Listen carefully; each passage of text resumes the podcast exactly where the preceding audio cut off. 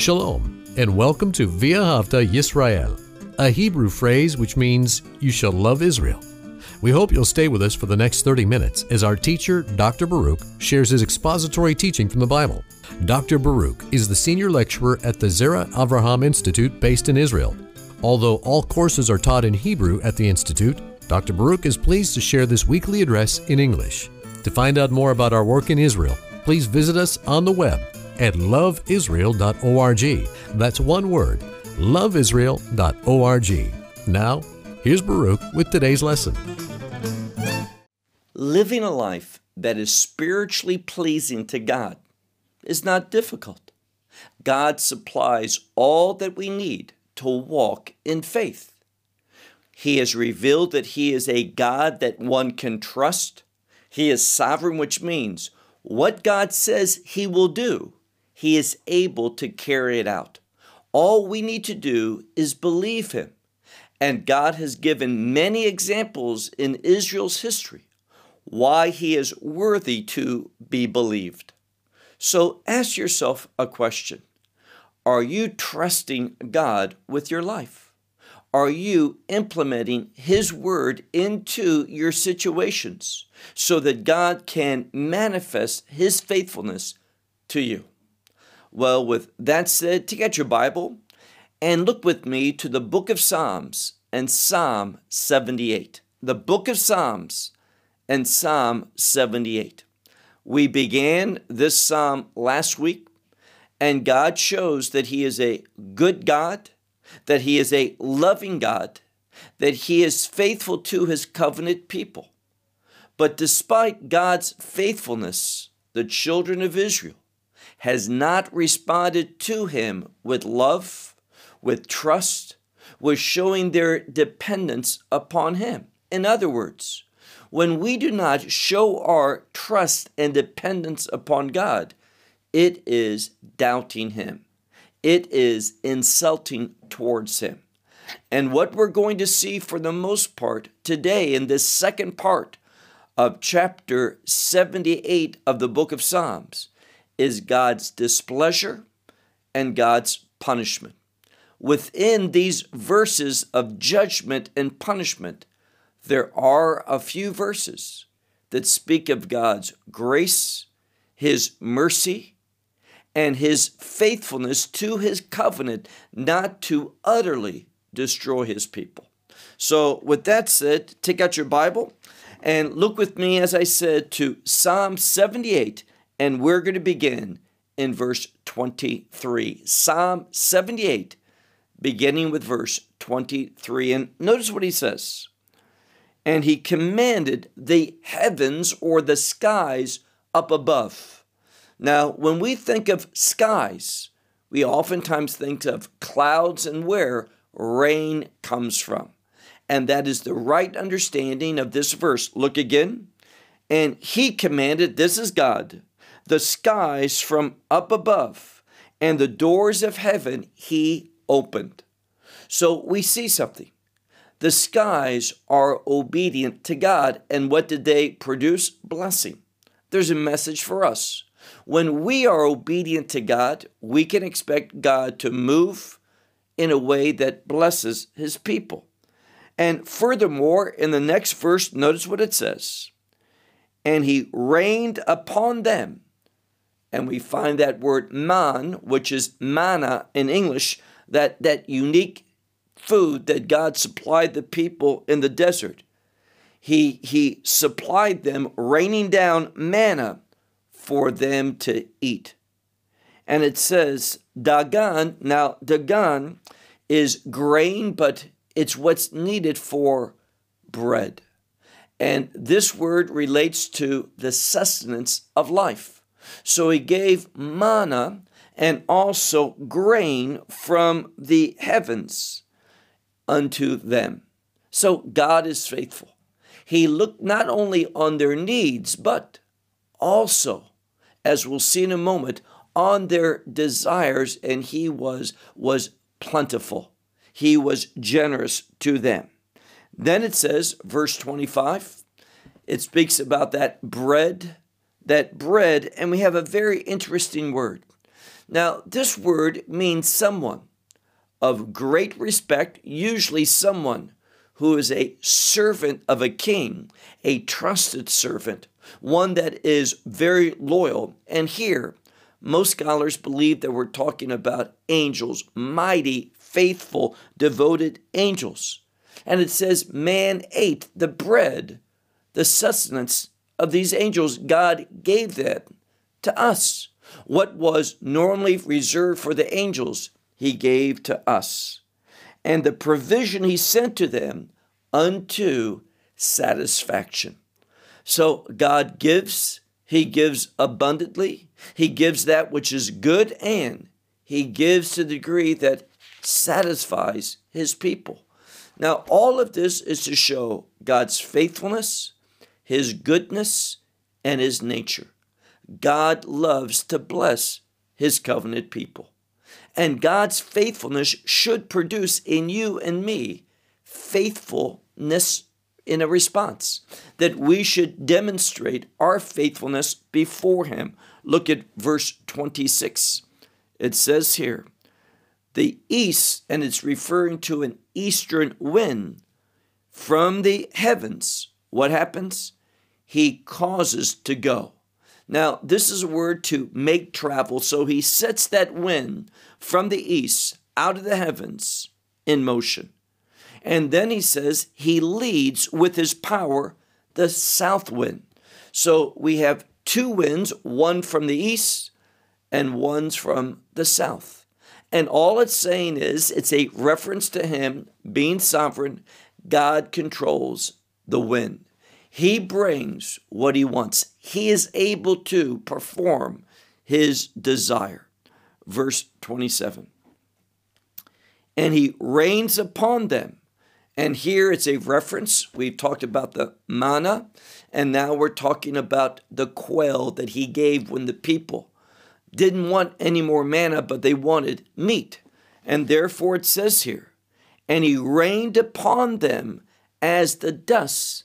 And then we have a word relating to flesh or meat. As the sand of the sea. It speaks about these winged birds so these birds that flew in, birds that have, of course, wings to fly with, he brought them to the people. And it says, look at the next verse. And he caused to fall, so he brought these birds and caused them to fall in the midst of his camp, meaning the camp of Israel, all around their dwelling places. So God just didn't give, but he made it convenient. He loves to bless, and therefore his blessings, receiving them, is not difficult. All we need to do is speak to him. We request, but we should request in a spirit of obedience, in a, a prayer of thanksgiving, with a desire to draw closer to him. When we approach God in these ways, God is going to respond. Verse 29 they ate and they were very or exceedingly satisfied. And their desire, meaning what they wanted, he brought to them. All of this is to say and teach what type of God we have. Their desires, what they wanted, he gave to them, he brought to them, and made it accessible to them. That is our God. And then look at verse 30. Now, verse 30 is a difficult verse to understand because it uses a word which means far away, something that has been scattered, something that has been, been moved. But here it says here, it begins with a negative. So, not far away, their desire. And this is what it means. If you keep reading, it says, while still their food was in their mouths. Meaning this this desire that God met, that He satisfied, while the food was still in their mouth, there was a change. They desired something else. So it speaks about how there's an inconsistency of man. When we walk and live according to our desires, Our desires can change abruptly. We think we want this, we receive it, and we're on to something else that we desire. So the message is this don't be ruled by your desires, but rather submit to God and, and expect His provision, meaning this expect what is good is what God provides. Don't be led away by desires because those desires are rooted in the flesh. And that is the battlefield of the enemy. So if we're going to be governed and ruled over by our desires, we're going to be displeasing to God. God meets a desire, and no sooner does do we receive that, we are on to something else that we want. That's what verse 30 is saying. And because of that inconsistency, because we're ruled by our desires rather than by obedience to the instructions of God, what's going to happen? Verse 31 The anger of God went up against them, and he killed, and notice this next word, their fat ones. And this is a word, yes, it's related to those who are abundant. Now, I translated fat ones because that's the simple meaning, but it can mean those that are the most most able, those who were the most strength, uh, vigor, or strong ones. And we have that supported in Hebrew parallelism when we look at the next verse. And the strong ones, and this is a young individual that's strong, the strong ones or the young ones of Israel, he subdued. So the various ones who were strong, young, powerful, fertile, had vigor, all those God was able to, to bring down. He was able to kill and subdue, subdue them. But nevertheless, look at the next verse. Nevertheless, they sinned all the more, and they did not believe in his wonders, meaning this God was faithful to do signs and wonders in their midst. But these signs and wonders, God meeting the expectation of the people, God fulfilling, providing that which fulfills their desires, all of this did not produce faithfulness. It did not bring about a God pleasing change in their life. Why?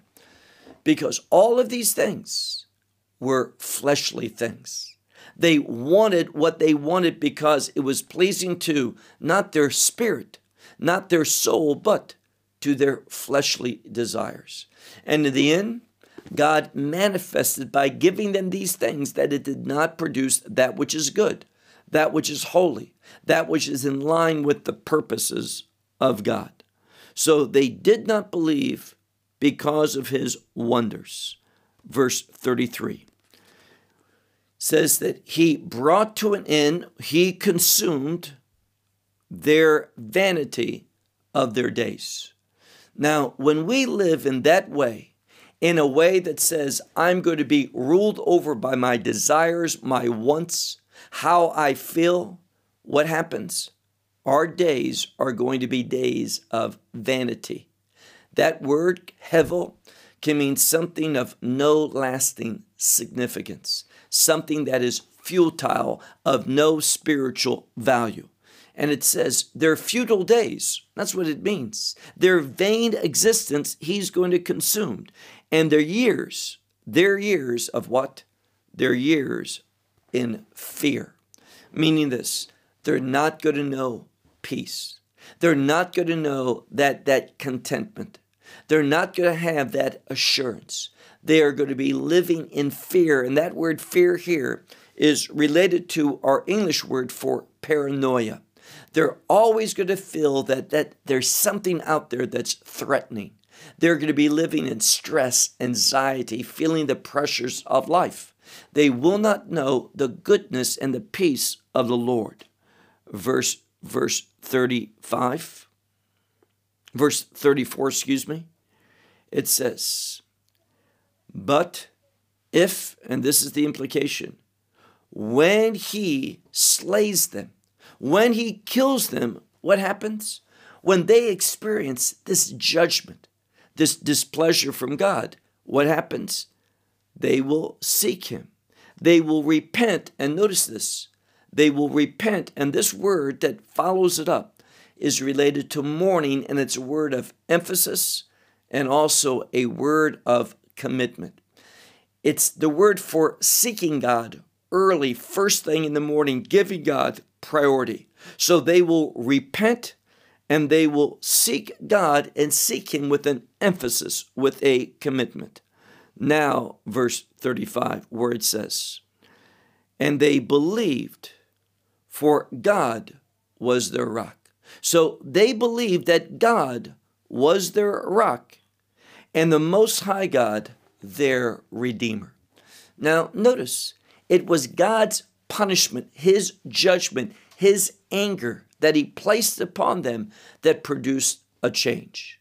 It caused them to be driven back to a, a remembering of the covenant. And the covenant contains promises and blessings, but also the covenant outlines one's responsibilities to another, what the expectations are, so those promises and blessings can become a reality. Now look at verse 35 again, where it says, and speaking about, about God, they remembered that God was their rock. Now, that word rock is the same word that's frequently used in regard to the rock of our salvation, which is a reference to Messiah. And what is the work of Messiah? Redeeming. And that's why it says here, and the Most High God, their Redeemer. And this speaks about the divinity of their Redeemer, and that is Messiah. Verse 36. And they were seducing in their mouths. Now, when you look at the rabbinical commentary and this word for, for seducing, what it means is to speak or behave in a way that, that is an attempt to manipulate someone else, to seduce them, entice them, to get what you want them to do, for them to behave in a way according to your desires rather than their desires. Now, it's interesting, I mentioned when you look at some of the rabbinical commentators, they point out that this refers to their empty prayers. They prayed to God, but their prayers were meaningless. They lacked substance, they lacked sincerity. So look again, verse verse 36. And and their empty prayers towards him were in their mouth, and in their their tongues they spoke lies to him. They lied to him. So even though they were trying to get God to do what they wanted, they weren't sincere. They saw themselves as the ones who knew what was best for them. And they were lying, meaning they were behaving in that which is false. When we think we know better than God, we've been deceived. We're not walking in truth. We have to affirm that God is forever wise. He is omniscient, He knows all things. So, why would we try to manipulate God into doing what we want? Again, such a behavior is insulting. Such an attempt to manipulate God is, is based in a mindset that has no honor or glory for God. Verse 37. This is why they behaved in this way, it says and their heart was not established with him. So they were not living with him within that parameters of the covenant. Their heart was not established with him, and they did not believe in his covenant. Meaning this, they were seeking covenantal promises. When you are faithful to the covenant, it's because you want the promises of God. You want the blessings of God. What were they doing? They weren't pursuing the promises of God. They had their own desires. They had their own wish list that they wanted God to fulfill. And again, this is not faithfulness. This is not walking under the authority of God. This is not anything to do with faith and truth and submissiveness. And what is that going to bring about? Such a mindset causes us to live an empty and a futile life. Look at verse 38. Now, I mentioned to you, at times within this, this second part of Psalm 78, and by the way, we're going to break it up into three parts. There's an additional part next week. But, but in this second part, we see at times God giving hope, God speaking about His mercy, His grace, His forgiveness. God, although He would be right to utterly destroy the people, He leaves a remnant. Look at this verse. And this verse is spoken of not just here, but, but other places in the scripture, where it says, Vehu rachum yechaper avon, velo yeshkit, veharba veherba lashiv apo, velo yeir ko chamato, which means, and he is merciful, and he atones for iniquity, and he does not destroy but frequently he turns away his anger and he does not raise up, doesn't stir up all of his hot anger. So God restrains himself from what is really required. And the way that he does that is by issuing forth grace. Verse 39. He remembers, notice what it says he remembers that, that they are but flesh and, and a spirit that goes and doesn't return, meaning this without redemption, they have no eternity. Now, does a soul last forever? It does, but it doesn't return to life. That soul that is not redeemed experiences eternal death. That is eternal torment, eternal separation from God, there is a consciousness of the soul for those who are not redeemed, and that consciousness of the soul that's not redeemed is tragic. It is one of eternal sorrow and suffering and fear, these three things. So he says, without God, his redemption, this is what they're going to experience. They're going to go and they're not going to return, meaning they're not going to have a different existence. Verse, verse 40. How much did they rebel against him in the wilderness? And how they annoyed him in, and it's a different word for wilderness, a dry, empty wilderness. So they rebelled and they annoyed God in that wilderness. And why was that? Notice what it says. Verse 41. And they returned, and this means they kept returning. They kept behaving in the same way, and they wanted to test God, try God.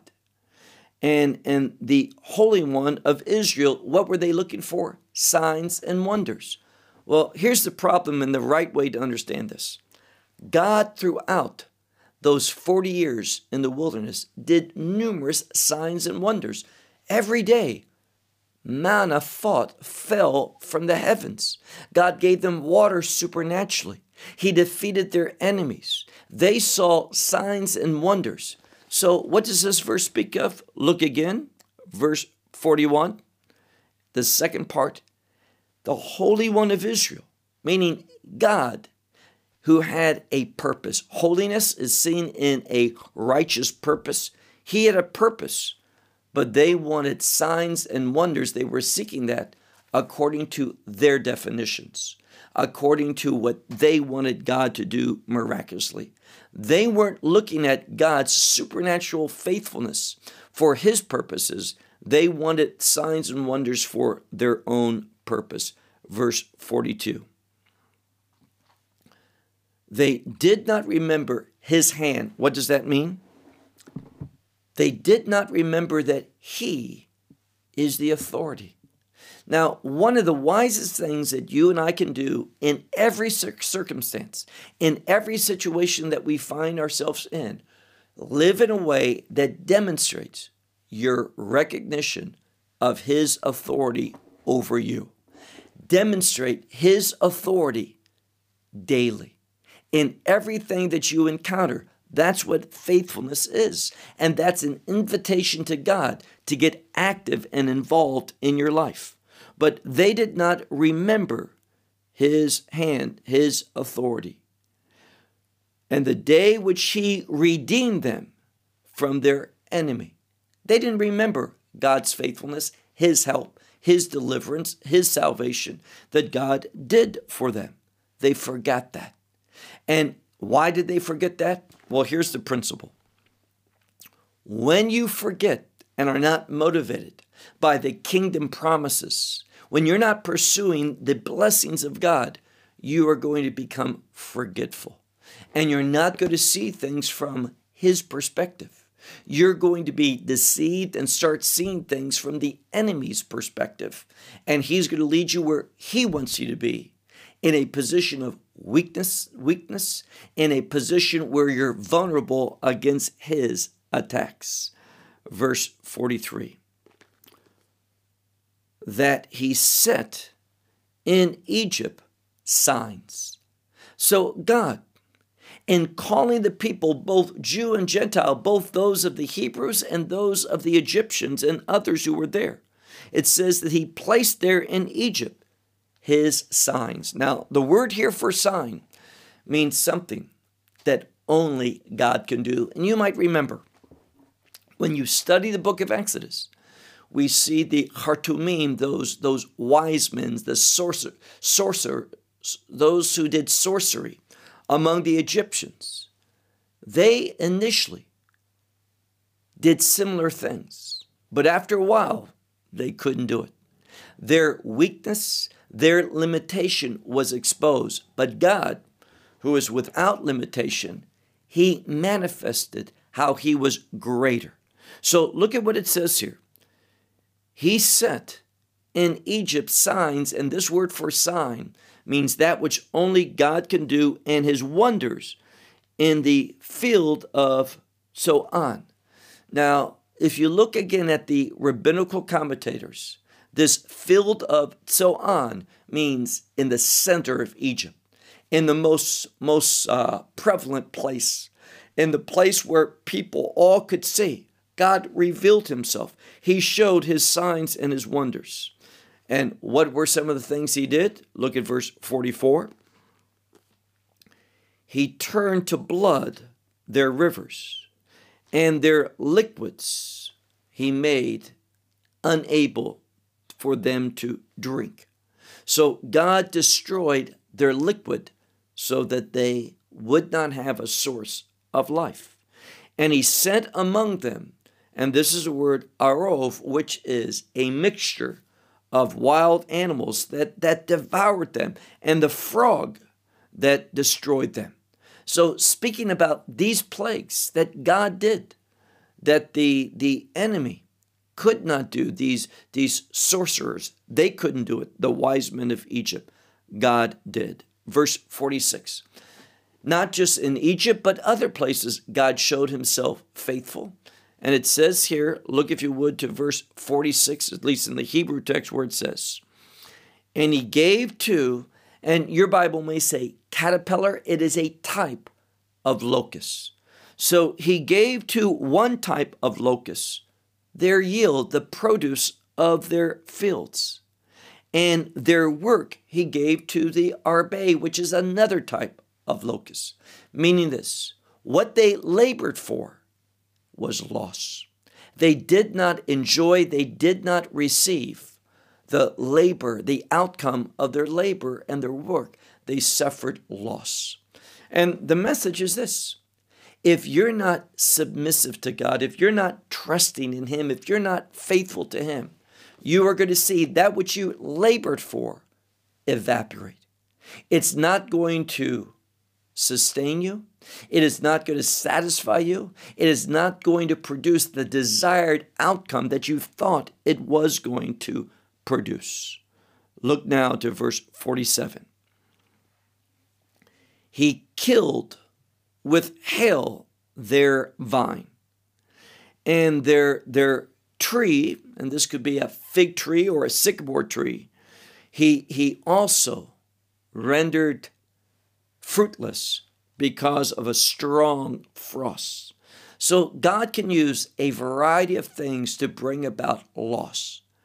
And this is simply a curse when we're not faithful, we're not pursuing the things of God, we're going to suffer loss. Instead of blessing, there's going to be a curse. Verse 49. And he delivered over to uh, hell their livestock, their animals, and their flock to a fiery lightning. And again, that which was wealth. Now, when we talk about livestock and flock, yes, it's meat. Yes, there's other things like wool that comes, but basically, in the ancient time, flock and livestock re- reflected the wealth. So God destroyed the wealth of the people. And it says in the second part, look now to verse 49, he sent among them his, his fierce anger and his wrath, and another word for wrath and trouble. So, God, because of their disobedience, because of their lack of faithfulness, because they did not trust and depend upon Him, because they were not pursuing the promises of God, what happened? God delivered them over. He sent among them His fierce wrath, His, his anger, another word for wrath and trouble. And they were the recipient of, and this is a word for a delegation individuals that are sent with a purpose, a delegation of evil angels. What is that maybe referring to? Demonic influence. And now let's look at our last verse, verse 50, where it says, And he leveled the way. Now, this word way is the word not derech, which is the normal word for way, but it's nativ. In, in Hebrew today, if we're speaking about driving a car, you have your lane, and this is that same word. So it's a lane, it's a, a way of traveling, the place of traveling. It says he levels this, this lane, this road for his wrath. And then it says, and he will not withhold, he doesn't uh, hold back from, from death their soul. So God is a God of life and death. If you're faithful to the covenant, you experience life and blessing. If you're not, you experience curse and death. This is what he's saying. He did not withhold death from their souls and their life. And this is their sustenance, their life. He delivered over to the pestilence. So God is a God that is serious when we do not walk with Him, trusting Him, showing our dependence upon Him, believing that God is able, not being interested in His purposes, is going to bring about what we saw in the second part of Psalm 78, and that's judgment. God moving against. Yes, God is gracious. He leaves that remnant. He doesn't destroy totally his people, but there's a lot of suffering. There's a great deal of loss and misfortune. And there are those that are cut off eternally from the hope. Yes, there's a remnant, and that remnant is preserved and their offspring for that final redemption. But for those who do not, do not respond in accordance with faith, that do not depend and recognize their dependence upon Him, and that recognition of dependence produces trust. For those who do not, they're going to be eternally lost. Well, a very sobering psalm. And we'll continue next week with part three of Psalm 78. Until then, may God work mightily in your life to bring you to recognize His authority.